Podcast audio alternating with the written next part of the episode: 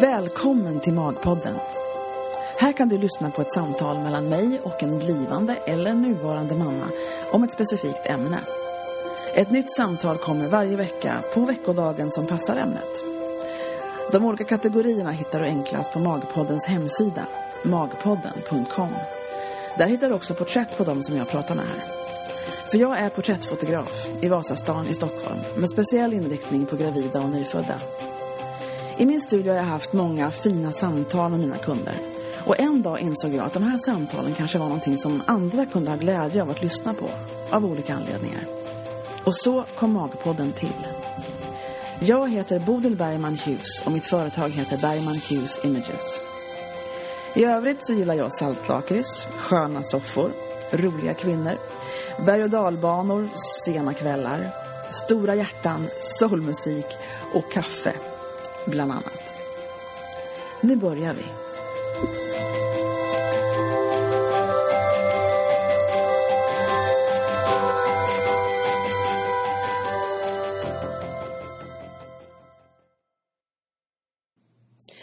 Välkomna till Magpodden. Det här är en fredag och det är en förlossningsfredag. Eh, jag sitter här och eh, ska prata med Sandra. Hejsan hejsan. Hejsan hejsan. Och vi, vi ska ju chansa vilt på att det här kommer att fungera för du har ju en liten bebis där borta hos dig. Precis. Ja. Nej men vi kör på. Jag tror det kommer att gå bra det här. Vi har gjort amningsklipp förr i det här programmet. Men att, eh, ja hör du, alltså det, det var ju så att eh, det är så bra med mig som har sånt otroligt kort minne. För jag, jag, jag har ju pratat lite grann om din förlossning när du var hos mig då, för fotografering. Men jag minns inte så där himla mycket. Jag vet bara att jag kände att och det här måste vi ha på Magpodden. Så att, så att, Precis. så att det ska bli jättespännande tycker jag att få höra, höra om det här. Men vi kan väl sätta lite, lite vad ska man säga, ramhistorien här nu. Det här är ditt, din första bebis. Nej, vadå, nej, du har ju en pojke också. Ja, precis. Ja, men jag har ju två barn. Men så är Ja. det ju faktiskt. Men vad vi pratade om var att de var så himla olika, de här förlossningarna. Det var det som Ja. var lite grejen. Nu minns jag. It's all coming back to me now. men, eh, men då är det, hur gammal är din pojke? Han är ett år och tio månader. Just det. Och, eh, och jag precis Och lilla flickan Naomi, hon är en, en månad idag. Ja, just det. Mm. Men visst är det skillnad på en månad och nyfödd? Det är en enorm skillnad Man som man inte riktigt det. förstår Nej. förrän, förrän man sitter där Ja. med den här lilla Ja. på armen ner. Nej, det är stor skillnad. Alltså man kommer in någon, som till mig inom två veckor och sen så två, veckor- fyra, alltså fyra, fyra veckor är en helt annan bebis. Så ja, är det. precis. Men att, eh, ja men alltså, jag vet inte, ska, ska vi ta en lätt liksom... Om vi börjar med kanske en konstig ände som jag bara helt spontant kom på. Vad tyckte du var den största, största liksom, sammanfattande, största skillnaden mellan dina två förlossningar? Ja, alltså den första förlossningen tog ju sin lilla tid. Och Mm. den andra förlossningen tog enormt kort tid i jämförelse med den första. Just. Det var det som var den största skillnaden för mig i upplevelse också. Ja. Men sen när jag har reflekterat över det så har det liksom blivit att jag har insett att det är en mental skillnad också. Ja. Jag har liksom gått och tänkt i de här två åren som min son har funnits nästan då, jag säger två år för att han är nästan två år. Så jag tänkte att, oh men gud, det tog så lång tid och det blev inte som jag hade tänkt mig och jag tyckte att jag var så förberedd. Och det blev inte alls riktigt så som jag trodde. Mm. Och jag har liksom gått och varit lite smyg avundsjuk på de som har fått en sån här fantastisk problemfri och snabb förlossning. Mm. Och så tänkte att jag var lite sämre än dem. Och sen när jag fick den här andra, det andra barnet och förlossningen gick så himla fort så inser jag att men gud vilket, vilket enormt arbete jag la ner på den första. Den Ja. andra var ju ingenting i jämförelse. Ja. Det var ju då jag var hjältinnan. ja men, Och- eller hur? Du Ja. gick omkring och kände att det var fel då? Jag gick, jag gick runt och var lite avis på de som inte hade tagit epidural till exempel och klarat det ändå. Ja.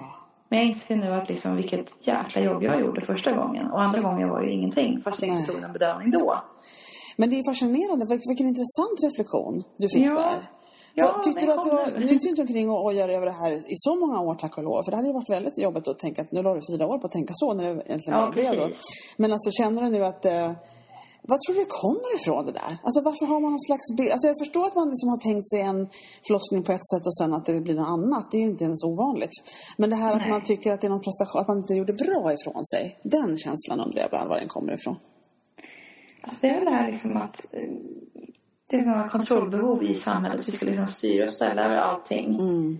Man kanske till och med, jag har hört talas om att man tar en fotograf till förlossningen till och med. Ja, För just det. Jag vet en del. Men ja, det är så dokumentera. Tror jag. Ja. Och då är det viktigt vad man har på sig.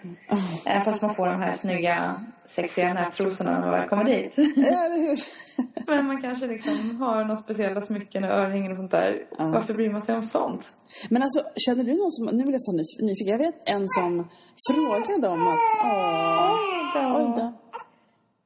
Var, var, det... Det var en liten bebis som hörde av sig Ja, här. det var det. Så är det Ja. ibland. Kan vi bryta lite bara? Ja, gud ja. Ta en paus Ja. bara. Ja, så här är det med, med när man försöker spela in med bebisar i rummet. Ibland får man ta en paus. Men eh, vi pratade just då om dina, din upplevelse av att, och vi pratade om det här som, som jag tänker att det finns prestationer så mycket. Att man ska liksom, lite kontrollbehov och man har någon slags upplevelse. Jag har hört det förr nämligen, att man inte att man är besviken på, dels är det som väldigt många som, alltså nästan övervägande skulle jag vilja påstå, som inte får den förlossning de har tänkt sig. Alltså Mm. man har någon slags bild och det blir den liksom.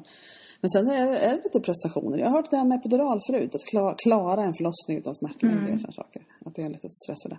Men hur många timmar, om säger så här, hur länge höll du på med din, eh, din första pojke, eller pojke? Ja, min pojke så började ju verkarna tidigt på lördag morgon. Och han är ju liksom född på måndag, eller natten till måndag. Ja. Så det tog ganska många timmar. Så Ja. jag tror att vi är uppe till 48 timmar kanske. Något sånt där. Ja, men det är ganska mycket. Det kan Ja. Det är lite Och det tog objektivt 30 säga. timmar att öppna sig 3 centimeter. Ja.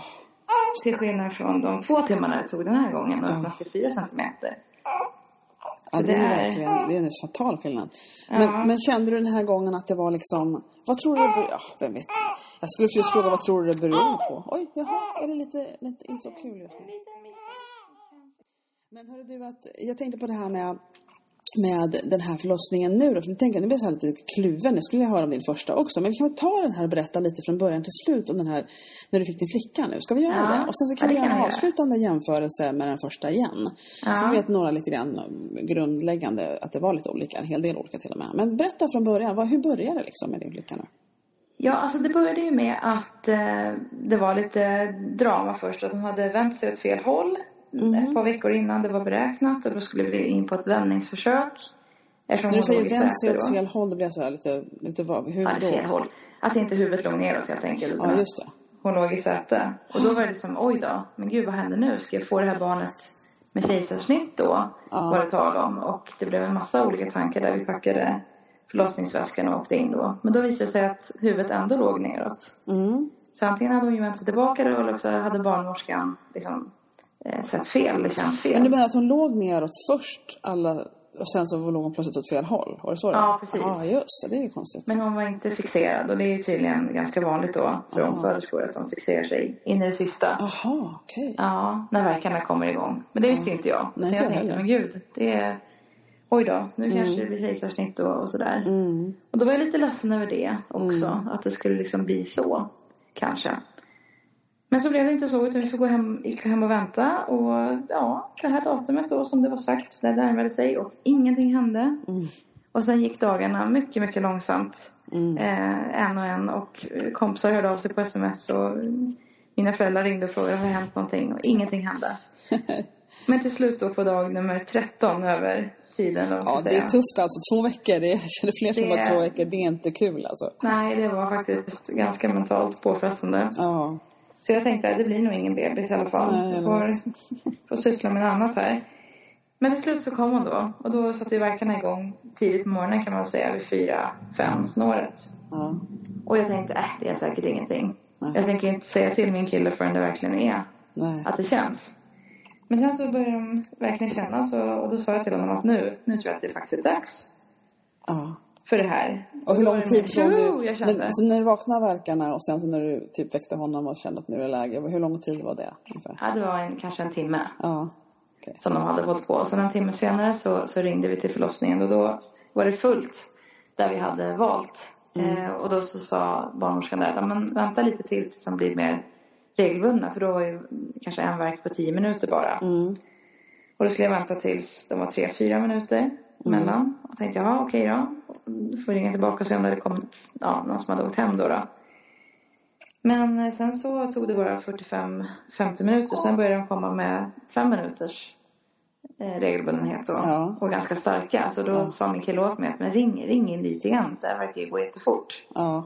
Jag bara, nej jag vet inte om jag ska ringa. De kommer säkert att säga bara att du får vänta. Ja. Men till slut ringde jag och då pratade jag med en annan barnmorska hon sa, ja men du är ju omföderska. Det, det är klart att det här verkar ju gå framåt så att, åk in du. Vi har en plats nu. Ah, bra. Och det var jätteskönt. Ja, jag. Jättetryggt att veta. Ja. Och då kom jag in och då fick jag ligga där och bli undersökt och då hade jag öppnat mig fyra centimeter. På hur lång tid? Puff! På ja, tre timmar då kanske, eller två Men hur, timmar. när du, vad trodde du själv när du kom in? Hur tänkte du? jag, att det skulle ha gått minus, minus Ja. fem centimeter eller någonting sånt där. Och Jag vi får tänkte just det, en halv kanske. Du, Ja, du måste ju vara helt bränd från förra gången där det tog Ja, jag var väldigt bränd från förra gången. Ja, och sen, Så jag tänkte hoppas inte på någonting. Nej, men just det. Men du Nej. måste, du- när de sa det då, fyra centimeter, hur kände du då? Det måste ju varit liksom jippi. Ja, det var jippi faktiskt. Det var, Ja. wow, nu, nu. Wow, är det Ja. sant? Ungefär så. Ja, lite Och det var så lugnt. Som föderska. Ja, ja visst. ja. Gud vad skönt. Det är din man då? Han måste ju varit glad han med. Jo, han var jätteglad. Ja. Han, han var väldigt, väldigt glad. Mm. Men så fick vi ett rum där och det var så lugnt. Det var liksom, jag minns inte som kaotiskt på något sätt. Utan det var så här, ja nu är jag öppen 4 cm, får vi se vad som händer. Mm. Kanske ska prova lite lustgas för det, ja, det var ju lite jobbigt sådär. Mm. Men inte alls så jobbigt som det var första gången. Mm. Så jag tog ju den och sen helt plötsligt var jag öppen 7 cm. Bara sådär hux flux. Ja, det jag tror det. Och ja, jag fick lite massage där och jag skrek åt min kille. Sa i hårdare, mer bättre kan du, skrek jag. och sen så helt plötsligt så, ja sen började det bli riktigt jobbigt där tyckte jag. Och, och jag frustade väl där och skrek att nej nu får ni ta ut mig härifrån, nu vill jag inte vara med längre. Nu räcker det. Vart jag var du orkar, då jag du? orkar inte Det mer. var den där Ja. sista Det centimetern? var den sista centimetern Mm. då. Och då sa barnmorskan, jo men kom igen du orkar visst, du har ju klarat dig ända hit. Mm. Och då hade det gått, ja, vi- ja då har vi varit inskrivna i ett par timmar, halv, två och en halv timme kanske. Och hur, hur täta var verkarna då? då? Ja, då kom de hela tiden. Ja, just det. Ja. Det är tungt. Ja. Men sen så sa jag till barnmorskan i samband med att jag sa att jag orkar inte mer. Så sa jag, ja, nu börjar det kännas konstigt också, det börjar trycka på något konstigt sätt. Hon bara, oj då, men då får vi lägga det här så får vi se hur, öppen du har blivit. Mm. Och då konstaterade hon att jag var helt öppen. Mm.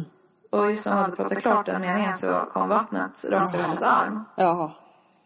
Och hon var lika förvånad som jag över det. Och sen så sa hon att oj då, men nu halkade bebisen ner en bra bit. Nu, Aha.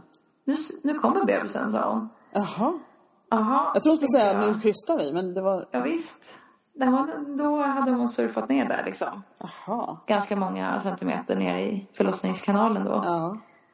Och jag var, okej. Och så ställde jag mig upp igen och då, då kände jag ju jättetydliga krystvärkar, verkligen. Ja.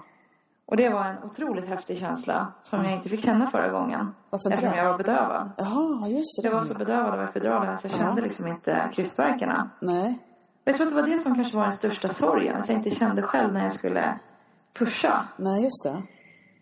Utan jag fick liksom lyda order mer då. Att Ja. ja. men nu ska du krysta. Och jag visste inte vad jag gjorde för någonting. För det kändes ju ingenting. Alltså det är som Nej. att bajsa på kommando kanske. Det Ja, men jag inte. förstår det måste vara konstigt. Ja. Precis. För jag fråga, Men, förra gången, ja. för jag vet en kvinna som också, ny, ja nu var det ett tag sedan, jag snackade hon över. Men hon snackade, hon hade också epidural och hon sa att det var helt okej och hon kryssade på kommando som du sa. Men sen så gick hon sönder ganska mycket. Och då, Mm. Så, och då, så sen, och då undrar jag om du gjorde det då, när du hade epidural? För det är just epidural, ibland kan ju det vara kopplat liksom, man inte känner Ja. riktigt. Och så kan det, det, är- ju barnmorskan som får se till att det inte blir så, men ja, men så precis. gott det går i alla fall. Men, men hur? Nej, men det gjorde jag faktiskt inte. Nej, och det är lite konstigt har jag förstått i efterhand. För Jaha. att, som du säger, det är många som gör det. Men jag fick ju också sugklocka med första då, min, min son. Mm. För att det, det, de ville ha ut barnet snabbt för att hjärtljuden gick ner lite grann. För han var trött och jag var trött såklart. Ja, Efter så mycket tid. ja. Ehm, och det var ju lite dramatiskt Ja, förstås. det måste ju varit, det förstår jag Ja. verkligen.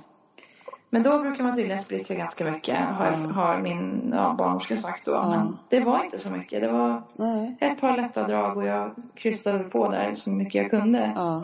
Vad de sa. Och så kom han ut. ja. Men Ja. den här gången så halkade ner sig själv och sen så var det dags att krysta och då kände du krystverkarna. Och kan du, Ja. går det att förklara hur det känns, liksom, hur det är? Går det? Ja, jag tycker att det var... Alltså det, det är många som säger att det känns som att man ska bajsa. Men det tycker jag faktiskt inte att det var. Nej. Nej. Eh, det, det tyckte inte jag alls var. Utan jag tyckte att det var mer som att det kom som en urkraft som bara var neråt. Liksom. Nu, ska, nu kommer barnet. Liksom. Det, och det var... det gick inte att göra så mycket för att stå emot Nej. såklart. Men jag kände ändå att jag behövde skrika när de kom. Alltså Nej. att skrika, trycka ifrån liksom. Och Ja. Inte för att det gjorde ont utan bara för att jag var tvungen att vråla ut någonting bara liksom. Ja. För att ta hjälp av rösten för Ja. att komma, komma framåt liksom. Så där lät det någon gång ja. Ja. ja, jag har faktiskt haft ett sånt här samtal för ett tag sedan med en kvinna som, som hade en liten ettåring och jag tror vi hade typ jag tror vi klippte, eller vi pausade vårt samtal typ fyra, fem gånger. Men sen klippte jag ihop det så det blev ett samtal till slut i alla fall. Det, det, det kan man faktiskt göra. För så Ja, är det med bebis. Men du, jag skulle vilja säga, för vi pratade nu när vi, innan jag kom på att det var lika bra att sätta på inspelningen igen, så var det ju det att att det är intressant det här med vad som gör att en, vad det är som gör att en kvinna upplever att det var en bra förlossning. För det sa du innan nu, vi var tvungna att pausa igen, att, att liksom, du tyckte båda var bra på sitt sätt. Och det handlade väldigt mycket om personalen omkring dig. Och det handlade om att du blev sedd. Och att du, alltså oavsett hur, hur processen var med förlossningen i sig, rent mekaniskt, så var det, upplevelsen var ändå bra på grund av, av sådana saker. Och det är ju väldigt aktuellt just nu med tanke på att det kanske inte är lika lätt alltid att känna så med tanke på överbelastning och du vet ställen som har stängts och sådana saker. Att det blir mera, mera födande kvinnor och på färre personal. Så är det ju bara helt enkelt. Ja, absolut. Och då kanske det är så att det är den Eftersom det handlar så mycket om hur man känner sig i relation till personalen, hur man blir omhändertagen och sedd, så kanske det är så, och det säger ju organisationen Födelsevrådet absolut, att det, nu blir det liksom svårt för kvinnor att känna att det var bra förlossningar och det är för mycket så. Alltså inte kanske varenda gång, men, men oftare. Alltså. Det kan vi bara spekulera i, men jag tror inte det är så helt fel ute att tänka så. Absolut inte. Jag tror att alltså relationen till personalen som är på plats och att de känns närvarande är det A och O när man ligger i ett sånt utsatt läge som Ja. en födande kvinna faktiskt befinner sig i. Absolut. För det, Ja. man ska liksom sätta till alla krafter man har, både fysiskt och alltså mentalt, precis lika mycket. Mm. För att klara av det jättejobb som det faktiskt innebär, oavsett hur man föder. Mm. Och det är ingenting som man bara liksom bränner av som en uppgift som man bara ska klara. Utan det är en, ett väldigt samarbete både med sin partner och med de som är omkring en självklart. Liksom. Och, och första gångens föderskor de behöver ju mycket, mycket hjälp. Alltså man måste ju ha hjälp. Man måste ju ha folk som eh, tar hand om en. liksom, så det. Visst, visst, det är inte undra på. Man har ju aldrig gjort det förut. Eller Eller man vet hur? inte vad man ska ställa in sig på. Nej, och även Hur om man man läser och jätte- ja, lyssnar men på poddar. Exakt, man lyssnar ju och man läser. Jag läste också en hel del. Ja. Och, och de flesta går ju ändå på någon slags profylaxkurs och sådär. Nu gick jag på något speciellt bra, det finns ju bättre. Men, Visst. men liksom det är ändå en stor, eh, det är ett stort äventyr. Man måste ha stöd omkring sig. Så är det, absolut. Ja, det måste man. Men sen tycker jag också att eh, alla kvinnor som föder barn har ju burit barnet i x antal månader. Mm. Vissa längre än andra. 13 dagar vill jag bara säga. Ja, exakt. Över tiden var inte roligt. För de som glömde det så vi påpekar det en gång till. Är Så oavsett, precis, jag vill påpeka det, understryka det en gång till. ja. Nej, men så oavsett hur barnet kommer ut så har ju alla burit barnet.